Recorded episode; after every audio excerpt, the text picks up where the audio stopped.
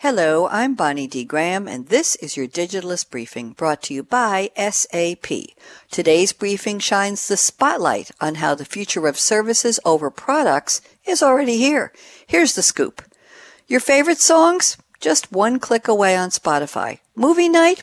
Watch the latest films on demand.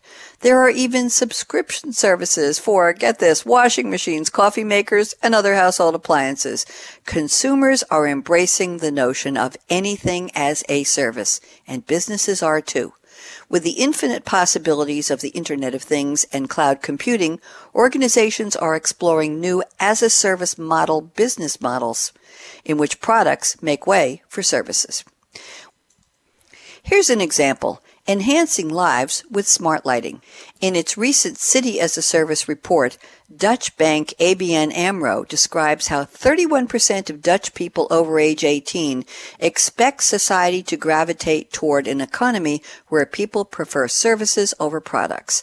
Signify, the world leader in connected LED solutions and services, is continuously innovating to improve its lighting solutions and enhance lives. One way is offering light as a service. That's right.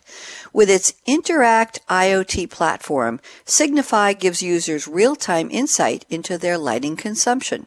Combining Interact with Light as a Service enables Signify to move away from the traditional business model where customers buy and pay for lighting up front and toward a model where people and companies received a variable bill based on the actual amount of light they use. Signify has created a prototype platform that translates usage into costs. The use case was inspired by the smartest square kilometer of the Netherlands, the high-tech campus known as HTC in Eindhoven. This is where Signify is located and they provide campus building lighting. With facility managers on the HTC, SAP's Mobile Innovation Lab team and Signify provided a light as a service solution that makes their job easier. The contract is simple a dynamic subscription in which the facility manager pays a fee for installation and pays monthly for a service contract and usage.